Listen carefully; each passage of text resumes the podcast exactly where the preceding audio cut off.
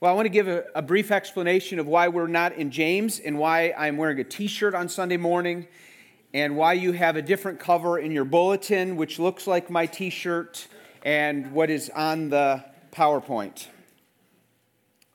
I can't really read the first half of that because it's in French and I'm not even going to try. Um, it says what the English says below Be great, serve, Philippians chapter 2.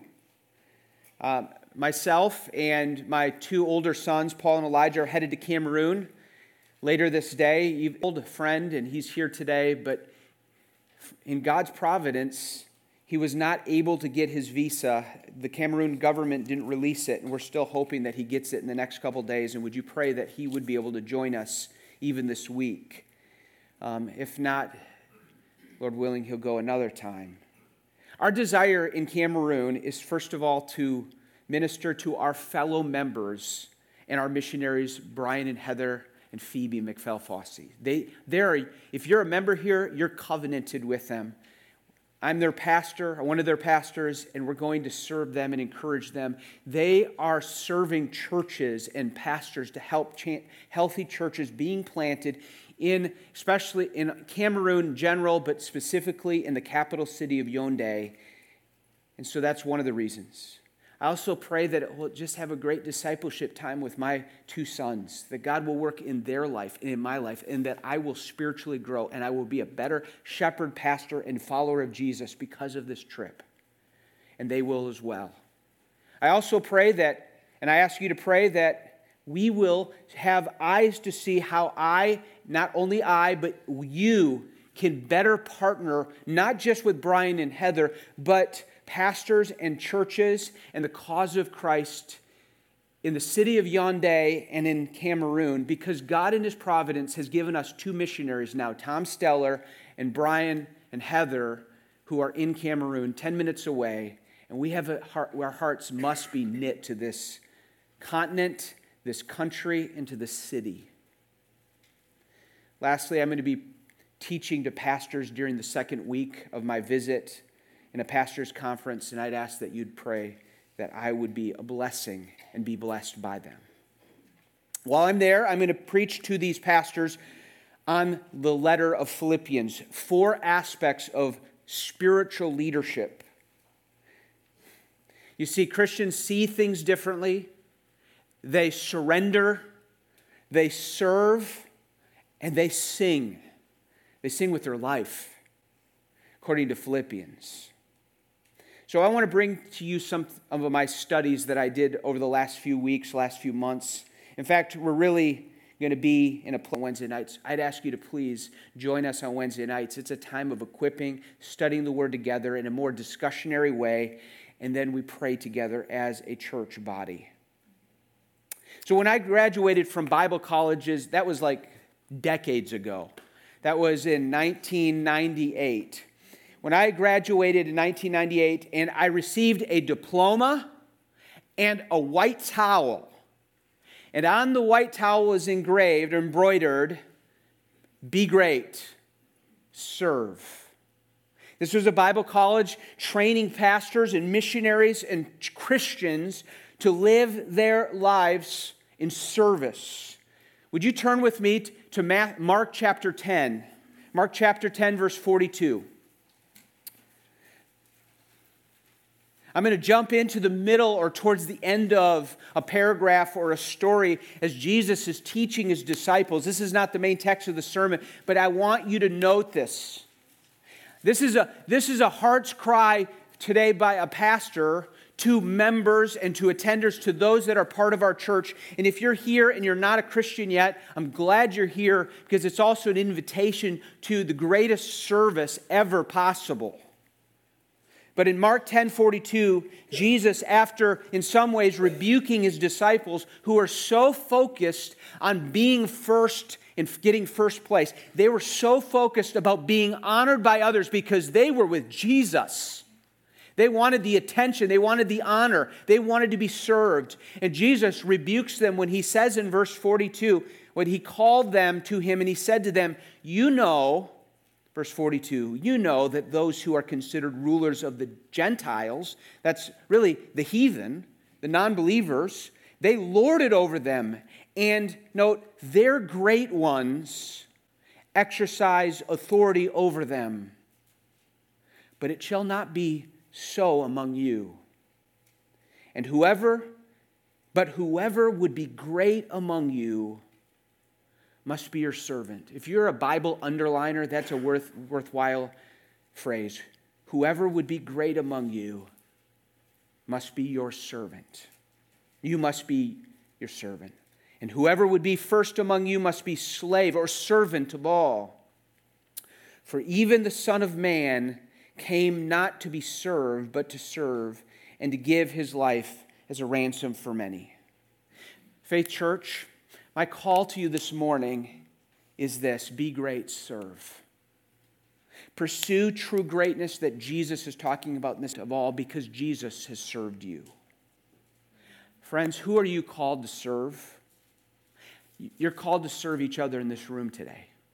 You're going to take communion in a little bit and you're going to walk up here and you're going to look at each other. Those are the people you're called to serve for the rest of your life. You're called to sp- serve your spouse. You're called to serve your parents. You're called to serve your children. You're called to serve your coworkers, your boss, your employees. You're called to serve your neighbors, your enemies, your friends, your family. You're called to serve your missionaries. You're called to serve the people of Cameroon, people who are made in the image of Jesus Christ, bought by his blood, brought into your life. And Jesus says in Matthew, Mark 10 that I just read, you need to have a servant's heart. And I want to show you a servant's heart from the letter of Philippians. We're going to have to turn to a lot of pages, and it's worth writing down some of these references. But I want to give you a definition because servant's heart can sound like a cliche. Oh, I know we're supposed to have a servant's heart. We've become familiar enough with it that it's not so much a shock anymore when you hear the call to have a servant's heart. But I want to give you a definition of a servant's heart given from the letter of Philippians what I saw throughout Philippians. It's for moms and dads and husbands and wives and single and divorced and teenagers and children and grandparents, retired seniors. It's for Christians. Here it is. You have it. It's going to be up on the screen and it's in your bulletin or the sheet that you should have got when you came in. It's a, a long sentence. A servant's heart says this. This is what a servant's heart says to myself knowing that I've been served to the uttermost, I will seek to imitate Christ by joyfully and sacrificially pursuing the good of others above myself, with humility and dependence on Christ, his strength, and for his praise and my everlasting joy. I know it's a lot here, but friends, our church would be turned upside down the world would see Jesus in a way that it needs to see Jesus if we embrace this kind of heart. A servant's heart is this. I'm going to say it one more time, but I'm going to repeat it and throughout this message and as we look, we unpack it from the letter of Philippians. Knowing that I have been served to the uttermost, I will seek to imitate Christ by joyfully and sacrificially pursuing the good of others above myself with humility and dependence on Christ's strength. And I do it all for His praise and my joy that will last forever. I know it's a big definition. Let's look at this. I got five points for you this morning. Number one, let's look at them in order. Number one, a servant's heart is rooted and modeled in the love of Christ. The other four points talk about why we serve in some ways and what manner we serve, but I want to get you to the root of the matter here. The heart, the root of a servant's heart is a servant's heart is rooted and modeled in the Christ love, knowing that I have been served to the uttermost. I will seek to imitate Christ. I want to say to you, Faith Church, or if you're visiting this morning, You don't have to serve unless you've already been served. Unless he has already died for you. If he's already rose from the dead for you, if he is in heaven right now praying for you, if he is working all things together for good, even your salvation and your being conformed into the image of Jesus Christ, only if that's true for you, then are you called to serve. And see, the point that I want to get here is our service is always rooted. I'm going to say, serve one another in this room, serve your children, serve people in your neighborhood, serve the lost, serve other believers, lay down your life for them.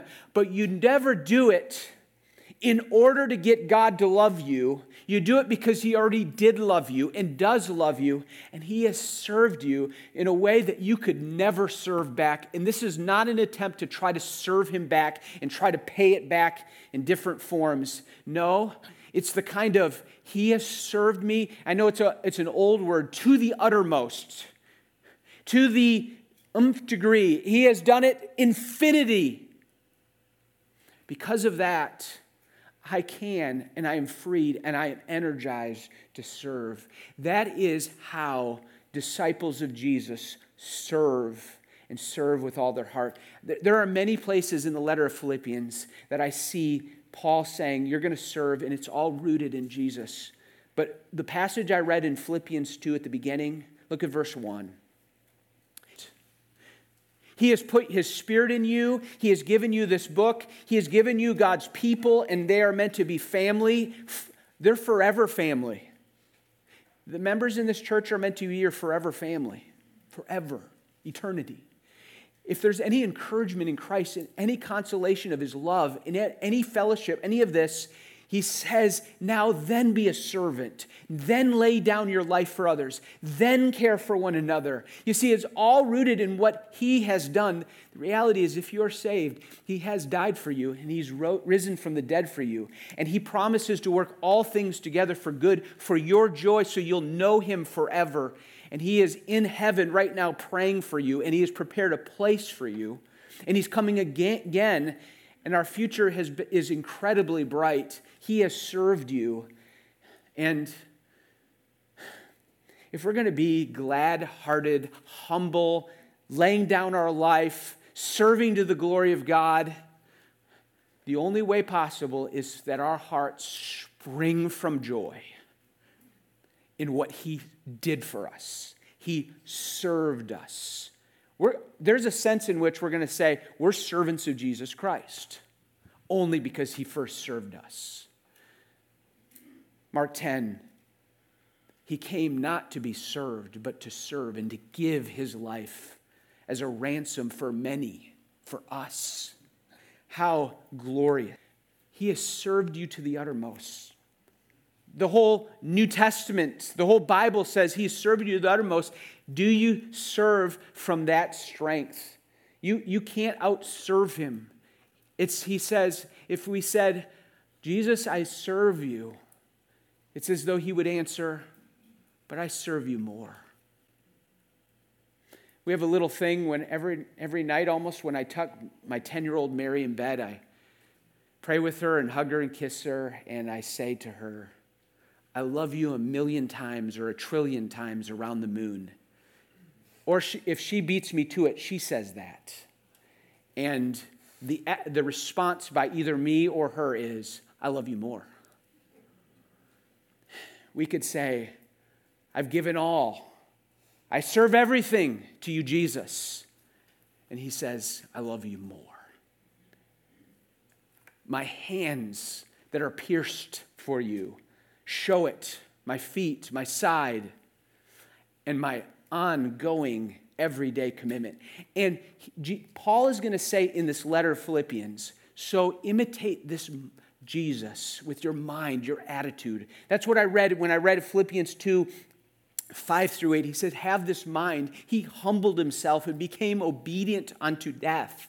He did not consider His status as God, the Son of God, is something to be grasped, but he abandoned that and took on the form of a slave, a servant. He, he shocked the disciples in the Last Supper, the night that he was betrayed. We're going to remember the Lord's Supper here. He grabbed a towel and a basin and he started to wash his disciples' feet, and they were they were scandalized because he, their master, shouldn't do that. And he looked at him and he says, Don't you understand what real greatness is? Real greatness is laying down your life, it is serving, it is being a slave to all. See what I'm doing? Go and do likewise. This is a mark of my people. John chapter 13.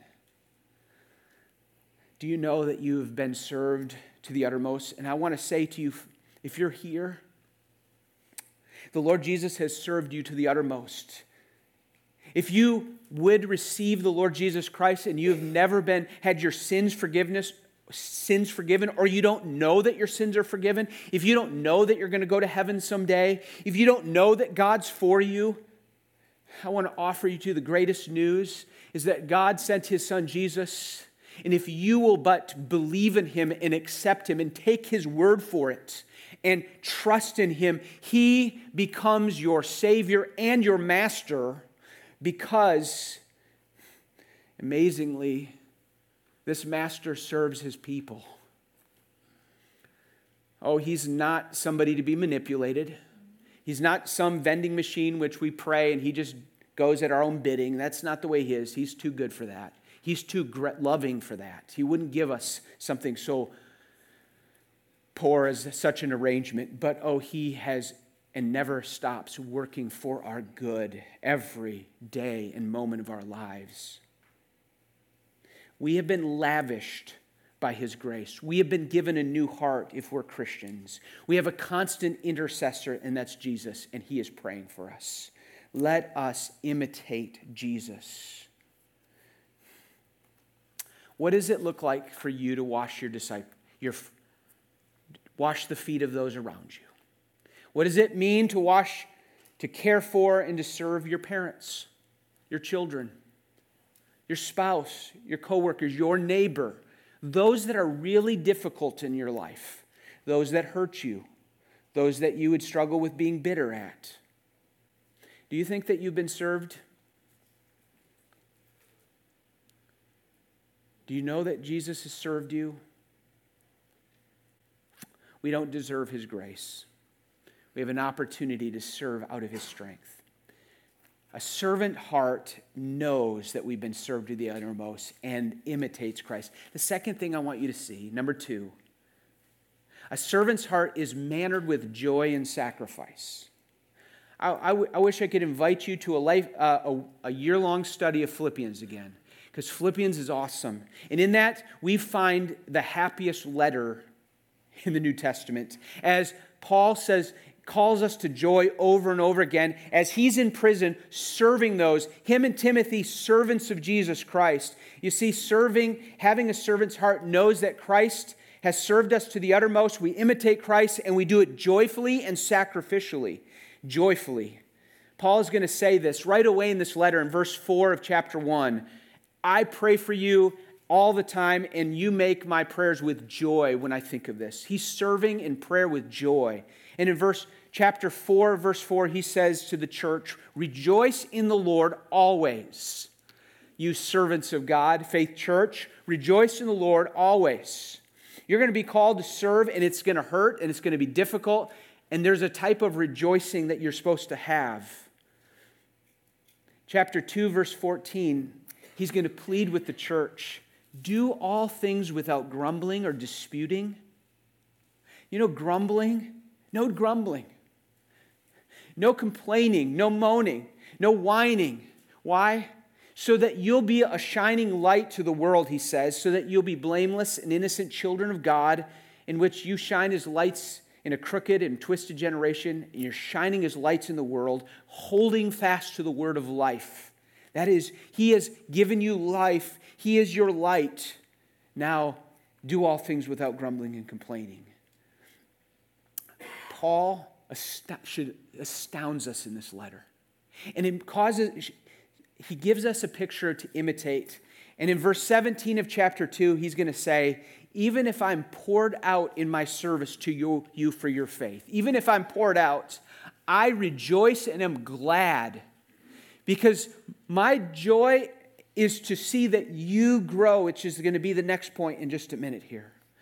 You see, and Paul says the type of service of being great, following Jesus, doing what he has called us to do is sacrificial. And I'm going to say to you, sacrificial is hard, it hurt, it costs. He says in chapter 2, I want you to honor people like Epaphroditus, 29 and 30. He risked his life to complete which was lacking in your service. That's the kind of service you're called to. But my life for you. For me to live as Christ and to die as gain, Philippians 1 21.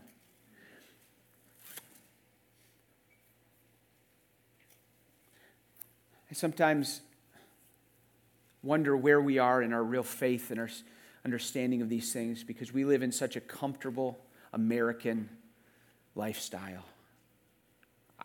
I do. What sacrifice do we put to serve one another?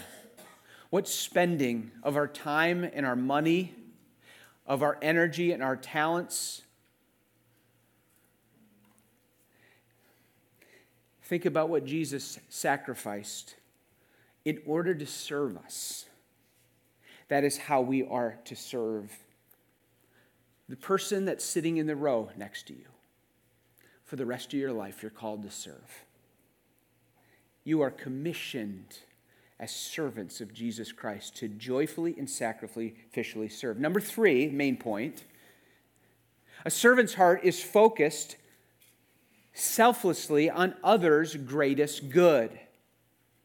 Or going to my definition again, knowing that I've been served to the uttermost, I will seek to imitate Christ by joyfully and sacrificially pursuing the good of others above myself.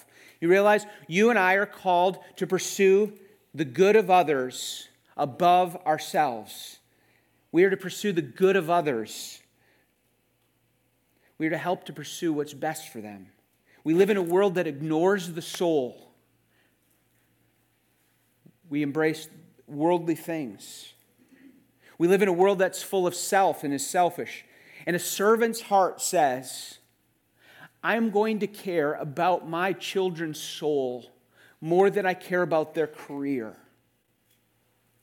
I'm going to care more about the people in this room, and I'm going to care about their faith in Jesus Christ. And that's why I'm going to pray for them, and I'm going to care for them. I'm going to sacrifice for them. I'm going to care for that part which will never end I'm going to care for my neighbor who, if he or she does not receive Jesus Christ, will spend eternity in hell. But I, instead, I want that person to enjoy Jesus forever because Jesus is worth it and because I care for her or care for him. And a true servant's heart cares to pursue the good of others above ourselves. Uh, I could point you to a lot of places in Philippians about this. They, he pursues the good of others. Turn to Philippians 1:22. Philippians 1:22. Paul says, "If I'm going to live in the flesh or the body, he had just said, For me to live is Christ and to die is gain. If I live in the flesh, that means fruitful labor, yet which I shall choose, I cannot tell. I am pressed hard between the two. My desire is to depart and be with Christ, for that is far better but to remain in the flesh is more necessary on your account. I'm convinced of this. I know that I will remain and I will continue with you all for your progress and joy in the faith. This was Paul's heart. Paul's heart was to say, though it would be more comfortable to be free, he was in prison by that time, to be out of prison and with Jesus and to be out of his body, who is probably already suffering already, and be with Jesus. He says, It is better for me to be here on this earth. And if I'm on this earth, my goal and my mission is for members of Philippi church. And this should be for us that members of Faith Church, members of your family, members in your neighborhood, that they would grow or they would faith in Jesus Christ. That is your calling. You are not just saved to sit on the sidelines and tell heaven. It is to have the most joyful reality of following Jesus, to be amazingly an opportunity, an instrument, a tool of helping others grow in the faith of Jesus Christ. That's why you exist, and that is what your service is all about, and it was for Paul. Even so, that Paul, at the end of this letter, he's going to finish the letter, and the, the letter to the Philippian church, the Philippians had given a lot of offerings to Paul so that Paul would be supported in many of his missionary works. They're, they were a sending church, they were a loving church. And he writes to them and he says, he says, I'm thankful for the gifts that you've given to me. But he says, not that I seek the gift, Philippians 4:17, but I seek the fruit that increases to your, and he means spiritual credit. He says, I, I long for fruit in your life. That's all. He's just, he's focused on them and their spiritual growth.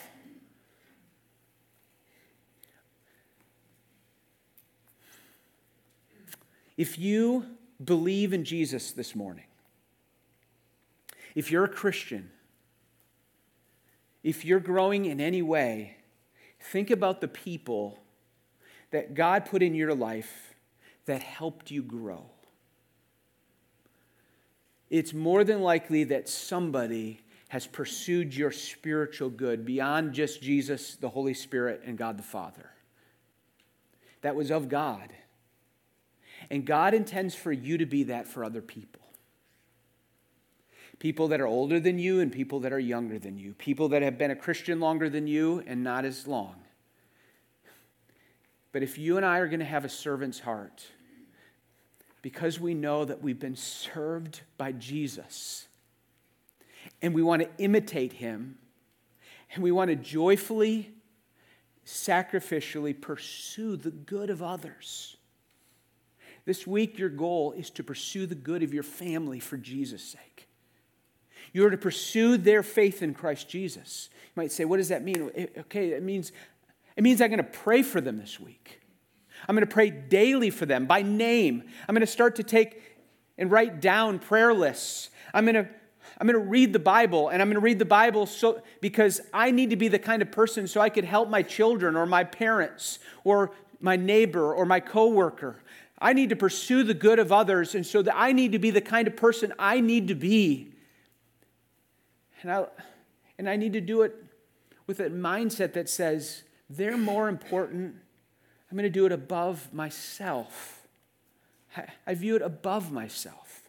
Paul, Paul tells Christians to do with something that is, is so radically I should say, even impossible to do over an extended period of time. You are to care for people above yourself.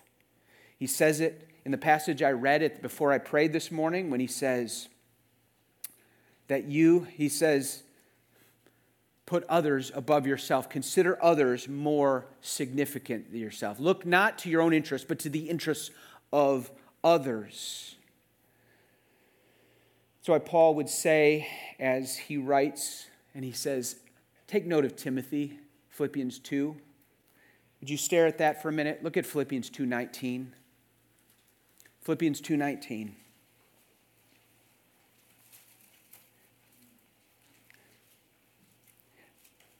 I want to be like Timothy. I hope you want to be like Timothy. Can I give you a category? Let's be members of Faith Church like Timothy. So, what Paul says about Timothy.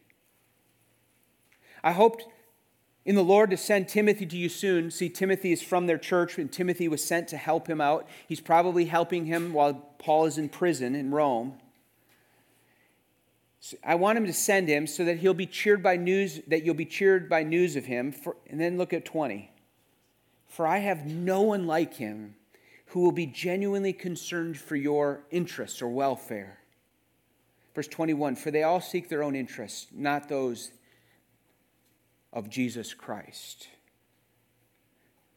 What he says about Timothy is Timothy is so genuinely concerned for your welfare. And if you're a Christian, you know that the greatest and la- is a welfare that lasts forever. It's, it's growth in the faith. It's really knowing Jesus and trusting in him. And he says, I hope, he says, he will care for others' interests. Others care for their own interests, not the interests of Jesus Christ. But oh, Timothy cares about the interests of Jesus Christ by seeking the welfare of others. I wonder how we're doing.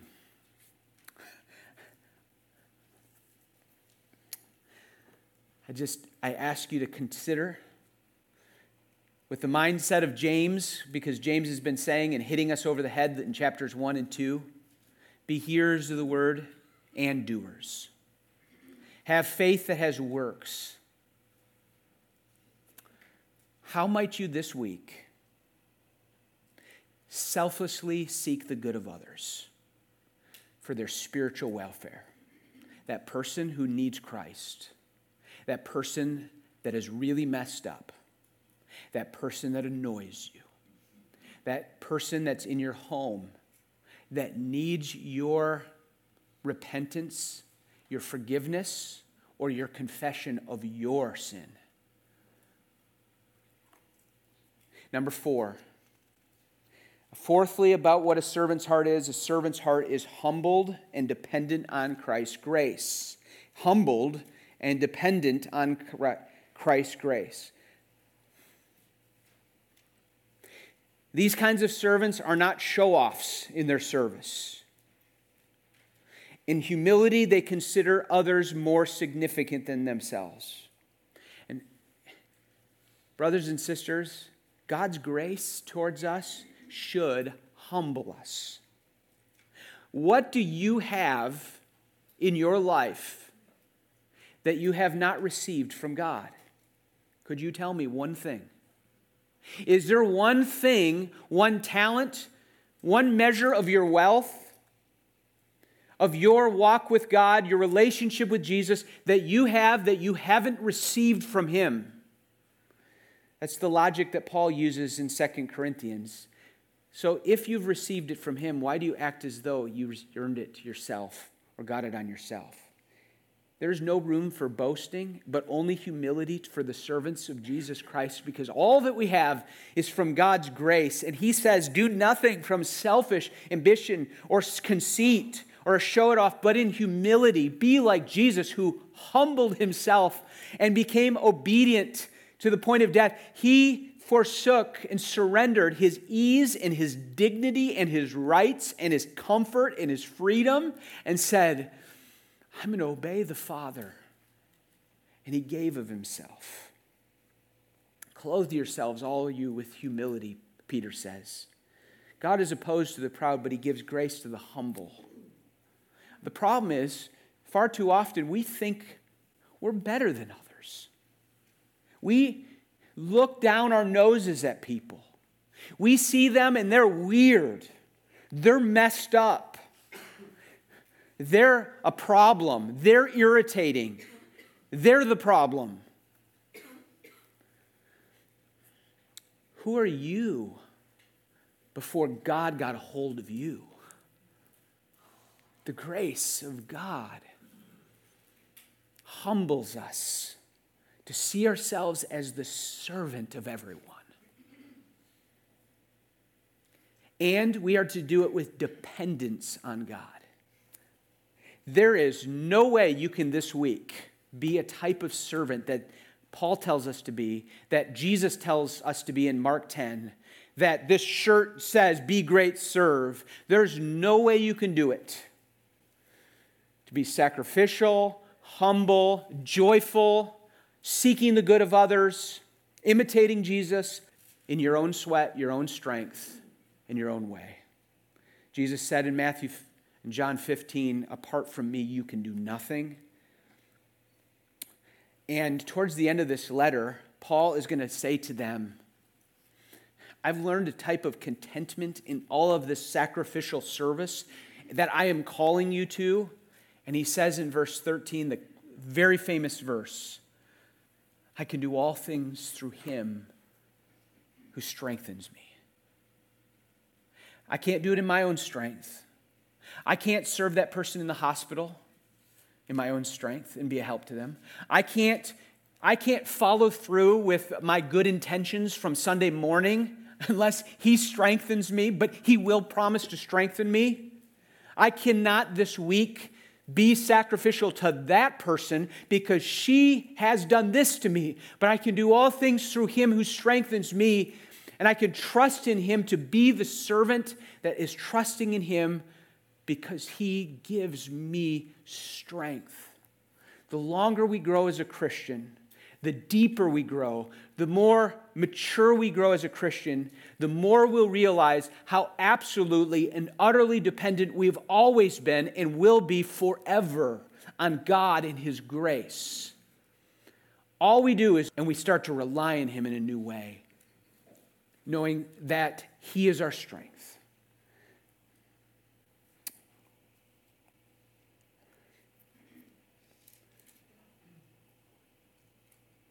Otherwise,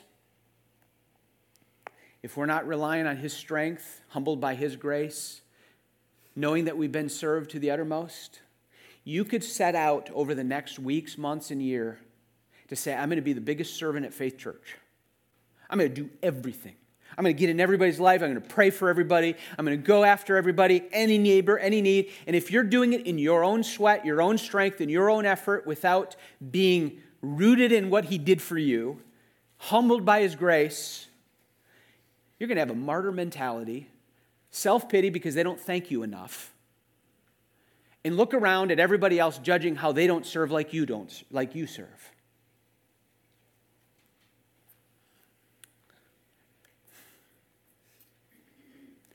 Instead of knowing God brings us along at different paces, and any meaningful service that you will have will only be because of His strength, His grace, rooted out of His love for you. It is all His grace. See, when that happens, when others are blessed, we don't quickly go, pat me on the back. We go, to the praise and the glory of Jesus Christ. Which leads us to the final point. Look at number five.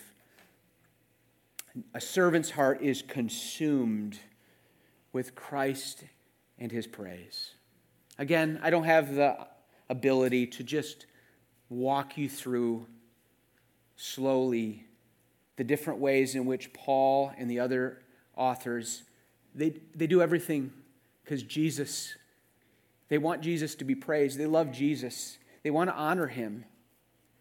What's behind that? It's not like it's just this cliche that they say, I know that's supposed to happen. That's my duty. So I'm going to do my duty. My duty is to honor and praise Jesus. So let's do it. But there you go. The servant's heart is consumed with Christ and his praise. He seeks and pursues the good of others above themselves with humility and dependence on Christ's strength for his praise. There is something about someone when we love them when a young son loves his father and his dad pats him on his head and says, Good job, son. And he just beams with joy because he pleased dad and he loves that because he loves dad. So we are to love Jesus and rejoice in that we get to show him off with our service to the world. We serve those who would look at us and say, Why would you do that for us? In fact, I believe that in the coming weeks and years, you and I will have opportunities to serve in a way that it's going to hurt you and cost you. And they'll look at you and say, Why did you do that? Nobody does that.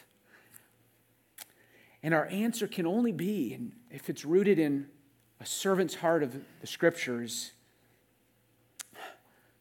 to praise Jesus. Because I want to show you what he's done for me. I want you to see praises like declaring the goodness of who He is. He's generous, He's forgiving, He serves like nobody else serves. He laid down His life for me. You can know Him too for His praise. Paul says in chapter 1, verse 20, For me to live is Christ.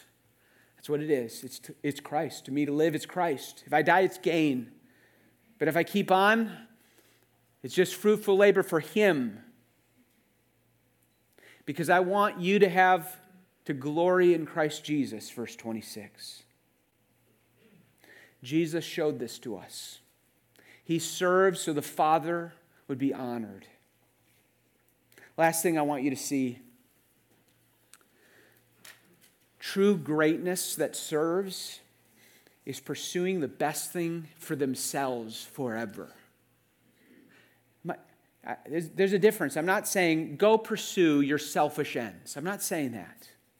But the way the Bible speaks over and over again in the New Testament is the duty of a Christian is actually a duty that ends up being that which leads to the greatest joy everlasting. Paul the Apostle is constantly telling the church in Philippi in Philippians serve, lay down your life for one another, be like Jesus, have the mind of Christ, look not to your own interests, the interests of others, consider others more significant, be like Timothy, be like Epaphroditus, imitate me, treasure Christ above all things. And he says in chapter 320, for our citizenship is in heaven, and we wait a Savior the Lord Jesus Christ, who will transform our lowly, decaying, broken, suffering, hurting bodies into his glorious body with strength and might that he is at work and subdues all things. Paul says, I am sure of this, church, that he who began a good work in you will bring it to completion at the day of Christ. There's the day coming that you are all looking to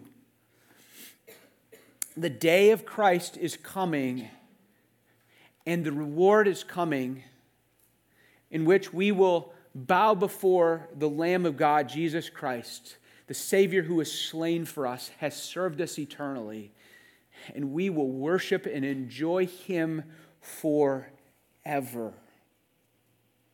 Do you view the people in your life? You got them. Do you view the people in your life the people in this room, as people that God has called you to serve. They're people that God has called you to show off Jesus to. May He someday say, Well done, thou good and faithful servant. And we will say, Only because of your grace.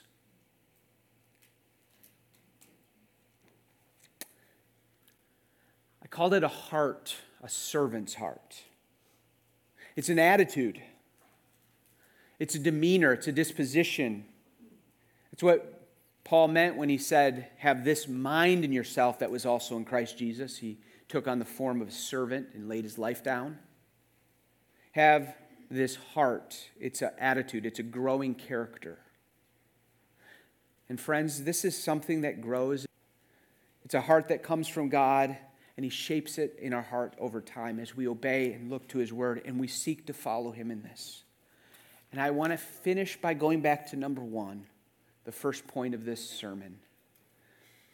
Everything is rooted in the fact that knowing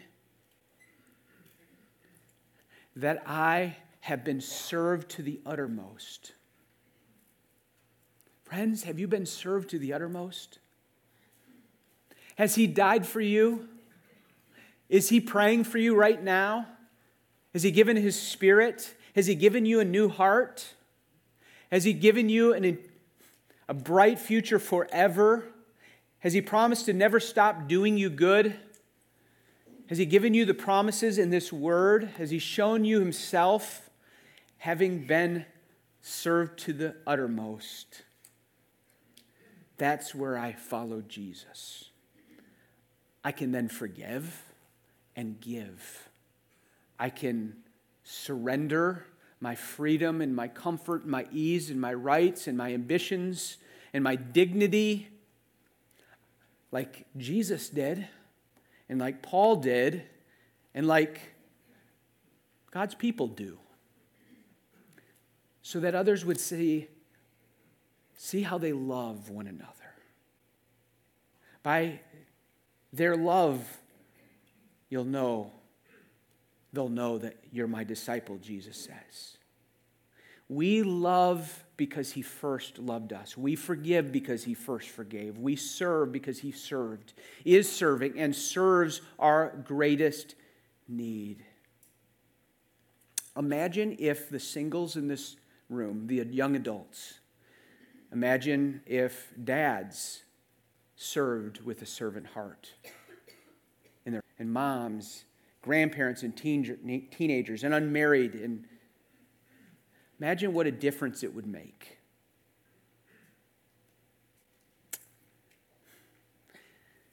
Jesus said to us, Have I not come not to be served, but to serve and to give my life as a ransom for many? Let's pray. Father, I pray that you would help us. Help me. Help the, the members of Faith Church, those that are here this morning. I pray for the pastors in Cameroon. I pray for the missionaries we support. I pray for the pastors in the city, or these cities. I pray for the congregations around us pray for the Christians. I pray that we'd be so rooted and gripped by the, the word of life that we've been loved and served to the uttermost.